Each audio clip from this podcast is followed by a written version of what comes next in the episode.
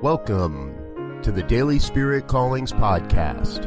I'm your host, Robert Brzezinski, and I invite you to join me every day as we explore an affirmation, inspiration, and call to action for your life this day.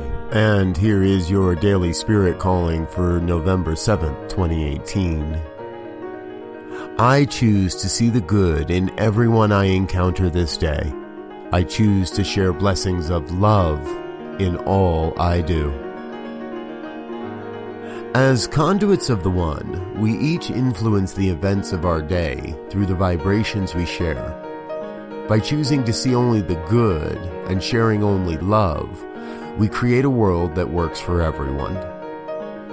Today, you are called to cast your love into the world and recognize the good in everyone you meet and everything you experience.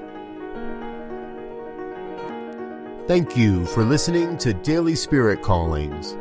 If you found value in this program, please share it with your friends. Learn more about Spirit Evolving Ministries at spiritevolving.com. Until next time, peace and blessings.